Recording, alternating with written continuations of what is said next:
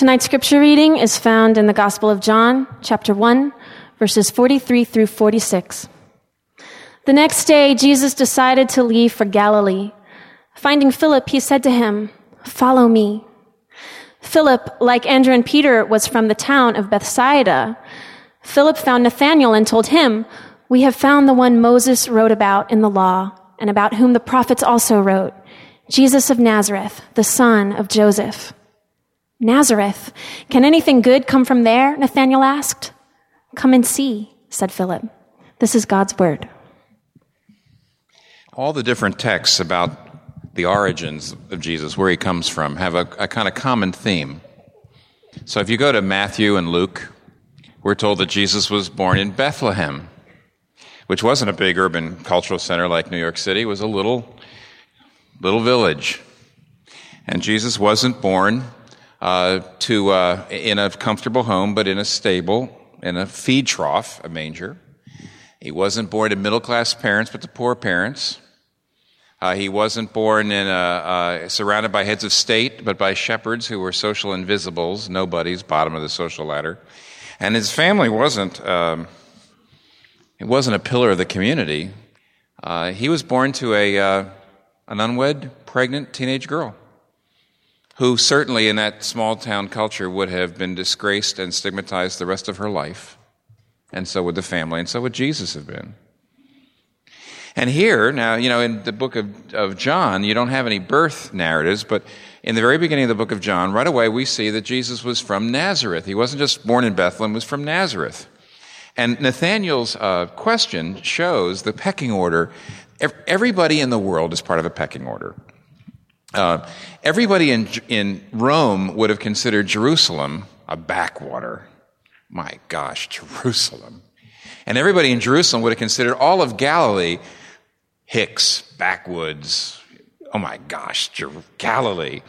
And we know that Nathanael was from Galilee. He was actually from a town in Cana. But inside Galilee, there was a pecking order because, because obviously Nazareth was the backwoods of the backwoods. Because here's, here's Nathanael saying, Nazareth? Oh my gosh. Who in, of consequence could ever come out of Nazareth? See, the manger, Bethlehem, Nazareth, uh, his parents, Every marker on Jesus, as far as the world was concerned, said to the world, here's a guy of no consequence at all. Everything about Jesus was unimpressive. See, everything about Jesus was, uh, oh my gosh, Nazareth, Bethlehem. But, and here's the theme in that manger, in that apparent servility, was the greatest royalness and kingliness. In that apparent weakness was the greatest strength. In that apparent uh, obscurity was the most history changing event of all the birth and life of Jesus Christ. In that manger, in that feed trough, in that dirty feed trough, absolute glory was at work, and nobody saw it. Nobody saw it. It was off their radar, it was off the map of the world. Why? Because true greatness is always invisible to human eyes. At least corporately speaking, the world, the institutions of the world can't see it. True greatness is invisible to the human eyes, and God loves to work in ways that turn the expectations of the world upside down. And so we read in 1 Corinthians 1 God chose the weak things of the world to shame the strong. He chose the foolish things of the world to shame the wise. He chose uh, the lowly and despised things of the, of the world, even the things that are not, to bring to nothing the things that are. And so you might say the theme is all that is gold does not glitter. In fact, most that is gold does not glitter. Now, how do we apply that? Two ways. I mean, once you understand that's what Christmas is telling us, I like to apply that to our lives in two ways. One, the way we live sort of corporately in the world, and one, the way we, we handle life individually. First, the corporate. You know, I've got a funny, I have a funny career, as many of you know. I've only had two churches. One was in Nazareth, one was in Rome. One was in, one was in a small town in Virginia, which has grown 23 people in the last 30 years. I didn't say 2,300 or 23,000. 23 people. I know the 23 people, actually. Everybody else does too. And uh, I had to go back there uh, uh, this fall, uh, back in November. They had their 60th um, anniversary. And they asked me back to speak, and I went back in the middle of the, of the week. It didn't, didn't go on a Sunday. Um, and I said, Gosh, great. It was a homecoming, 60th anniversary. What do you want me to speak on? I've been away for, I mean, I went there 30 years ago, 31 years ago, and uh, was there for about 10 years. And they, here's the question. They said, please, you know, we listen to your sermons and all that, and about New York and about the culture. But what we'd like to know is, of what significance can a, uh, a little church in a very little town in the middle of nowhere, what significance can we have in the work of the kingdom? hmm.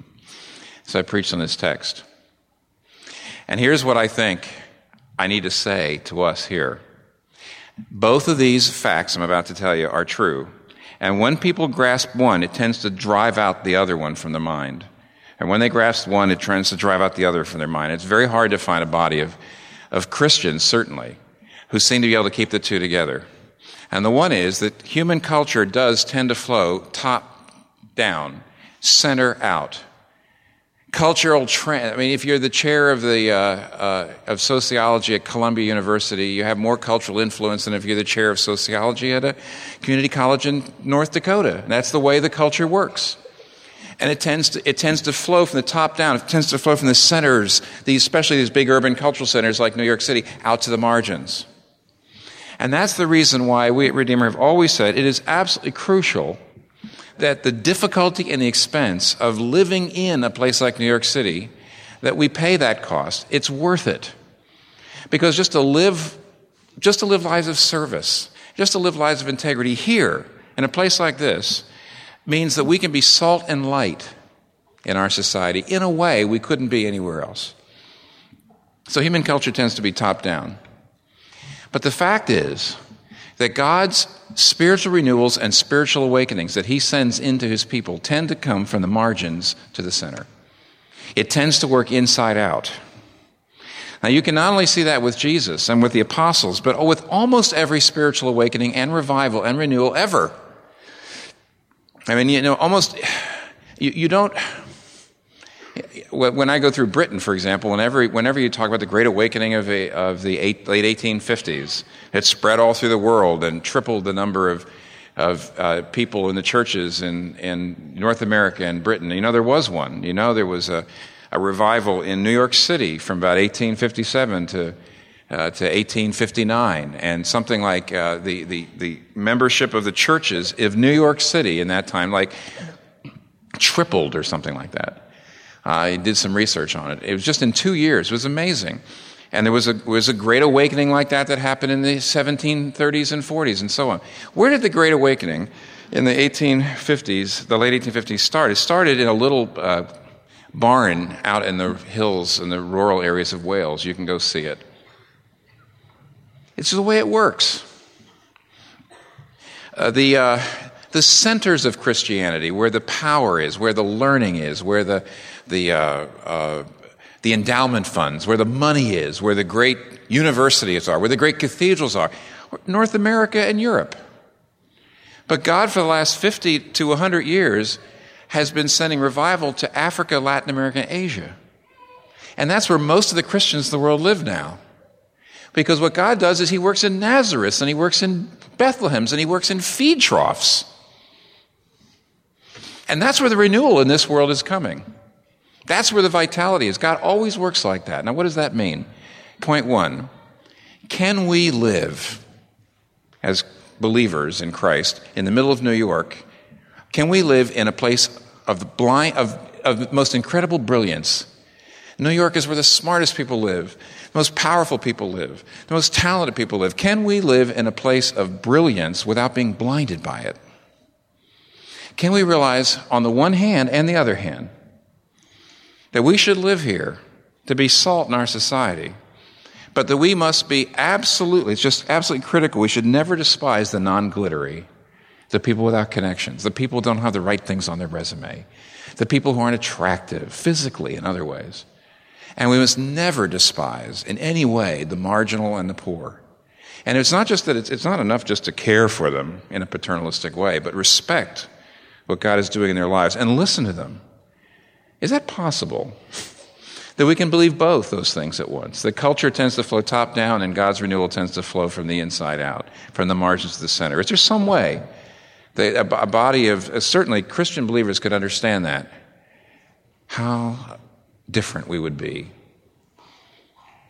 You know, the thing I used to always read to my folks in Hopewell is that place in the uh, Hopewell, Virginia, is my Nazareth, by the way, uh, and is that place in C.S. Lewis's book, The Great Divorce. And in The Great Divorce, uh, it's about it's a parable in which C.S. Lewis goes to heaven and he has a guide showing him around heaven and all sorts of lessons he's learning. But at one point, he sees this incredible, huge, gorgeous woman coming, and people are all worshiping God around her and singing her praises and, and dancing around her, and she's so beautiful. And Lewis says in the book, he says, I only partly remember the unbearable beauty of her face. So he turns to his guide. Is it? Is she? Is she? I whispered to my guide. Not at all, he said. It's someone you'll never have heard of. Her name on earth was Sarah Smith, and she lived at Golders Green. That's Nazareth. But she seems to have been a person of great importance, I said to my guide. Have ye not heard, my son, said my guide, that fame up here and fame on earth are two quite different things? So that's the first thing. Don't despise the non glittery. Don't be seduced by a human celebrity. Let's make sure we not only care for, but respect what God is doing at the margins and amongst the marginalized. That's number one. But number two, more individual and more simply. Your biggest sacrifices, the things that you are doing for God to be faithful to God, and the things that you are doing for others to be loving and faithful to others, the biggest sacrifices, the best uh, that you are bearing, and the best things that you're ever going to do in life, almost nobody's going to see. Doesn't that bother you? Well, I'm here to say, in the light of Christmas, this shouldn't surprise you and it shouldn't embitter you. Because real greatness is always invisible to human beings. Jesus was off all the great things he did. He died in the dark, you know. Nobody saw. He, was, he lived in obscurity. And in the same way, that's what Christmas is saying is don't be surprised if right now the thing that you are bearing and the thing that you are doing and you're trying to be faithful to God and you're trying to be faithful to other people and the thing that you're trying to do, essentially nobody sees. The, the, the, most, the greatest sacrifice you're making, nobody sees. Don't be bitter. Don't be surprised because somebody does see. The only eyes that count see. That's what Christmas is saying. Jesus was born in a manger. Nobody noticed. And yet that changed the world. See? See? Nobody saw. And in the same way, the things that you're bearing right now, nobody sees. But don't let that get to you. Somebody sees. You say, oh, God, right? Yeah, of course. And how can I say, yeah, of course? But believe it or not, there's more to the answer than that. In Hebrews 11, um, there's a place where uh, the, the, Hebrews writer is talking about all these great heroes of the faith. And, and these great heroes of the faith, men and women who did the right thing, they sacrificed for God, they sacrificed for one another. And the world uh, ignored them. The world was, they were, forgot them. They were unappreciated. They were martyrs in many cases. Uh, they suffered. They did the right thing no matter what the terrible cost. Okay? And then when you get to Hebrews 12, suddenly, at the beginning of Hebrews 12, after this long list of heroes, suddenly something is said that is rather surprising. In Hebrews 12, we read, Therefore, since we are surrounded by such a great cloud of all these witnesses, these heroes, let us throw off everything that hinders and run the race with perseverance marked out before us. And Craig Koester, who uh, wrote the Anchor Bible commentary on Hebrews, says this the Hebrews 11 dramatic account of Israel's heroes of the faith reaches a surprising climax as listeners find themselves on a racetrack being cheered on by a cloud, which was a typical Greek word for a crowd at a stadium. See, the Hebrews writer is, is showing you all these great heroes of the faith who suffered, and suddenly the Hebrews writer turns and says, And they're now watching you. The author invites hearers to envision a stadium in which Abel, Enoch, Noah crowd along the track with Abram, Sarah, Moses, Rahab, the judges, the prophets, and the martyrs. The striking imagery is designed to transform the per- listener's perception of their situation from one in which they are beleaguered, unnoticed victims to one in which they are vigorous contestants who can hope eventually to participate in the festival gathering in the heavenly Jerusalem, the city of the living God, to thousands upon thousands of angels in joyful assembly, and to the spirits of just men made perfect. Joni Eareckson, in her book A Step Further, tells about a woman she knew, a young girl she knew, named Denise Walters. Story was incredibly sad.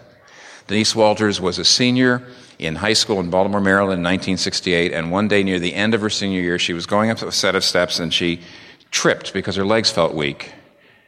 And um, by the end of the day, she could hardly walk, so she went home early and she took a nap. And when she woke up, her legs were paralyzed. Three days later, her arms were paralyzed. About a week or two later, she was blind. She had a case, an unusual, rare case of fast accelerating multiple sclerosis. And over the next number of weeks, she lay in a rehabilitation hospital, but she was dying really fast. And, uh, it, and her, her story was so hopeless and so devastating to everybody that nobody really came to see her except her mom, who just came and read her books. And Joni said in her book about Denise, it just troubled her enormously. Uh, it said, uh, I thought maybe Denise was suffering so people could see her patience and maybe be turned to God, but it didn't happen because nobody came to see her. Nobody saw or cared about her love for God, her extraordinary patience, and her absolute trust in His plan. Nobody ever told her, I want the kind of life you have. How do I get it? Nobody ever did that. Her suffering seemed to go for nothing, like precious rainfall pattering down on an unappreciative ocean while desert dwellers only miles away languish from thirst. And Joni Eareckson was just very troubled. Denise Walters, she was suffering and she was so patient, she was so kind, and nobody saw, nobody saw. You know, what good was it? And she was wrestling with this, but she was at a Bible study with a couple of her friends, Diana and Steve, one day, sometime later, after Denise died, and they were studying Luke 15, and they came to Luke 15, verse 10, which said, There is rejoicing in the presence of the angels of God over one person who repents. And suddenly Joni realized there is a reality bigger than this world. There's a theater bigger than this world. And everything I do for God, everything you do right, every sacrifice you make is seen. And it's going to, just like Jesus Christ, who did all that he did, unappreciated, in obscurity, see, dying in the dark, born in a manger, nobody saw, and yet his work redeemed the world and set, someday will set the whole universe laughing, nothing but joy. You too, everything you do, you're seen. You're celebrated. Everything is seen. You're not alone. Just because the, you, the main sacrifices that you're making are not seen, be faithful. Be faithful. That's the reason why Paul says in 1 Corinthians 15, he says, Therefore, brothers, let nothing move you. Always, always give yourselves fully to the work of the Lord, because your labor in the Lord will never be in vain. Listen, if Christmas didn't really happen, if God didn't really become human, if Christmas is just a kind of nice story, then the joy of Christmas, the partying and all that, is temporary, and the suffering of this world is permanent. But if Christmas really happened and God really became a human being at Christmas and he broke into this world to redeem us, then the suffering of this world is temporary. And the joy of the new heavens and new earth and the city of the living God, and angels who rejoiced, by the way, at the manger when nobody else did. That's permanent. Let us pray. Our Father, we ask that you would help us take what we learn at Christmas into the center of our lives to shape the way we live in this world socially and psychologically, corporately and individually. Give us joy, give us justice because we know what happened at Christmas. We pray this in Jesus' name. Amen.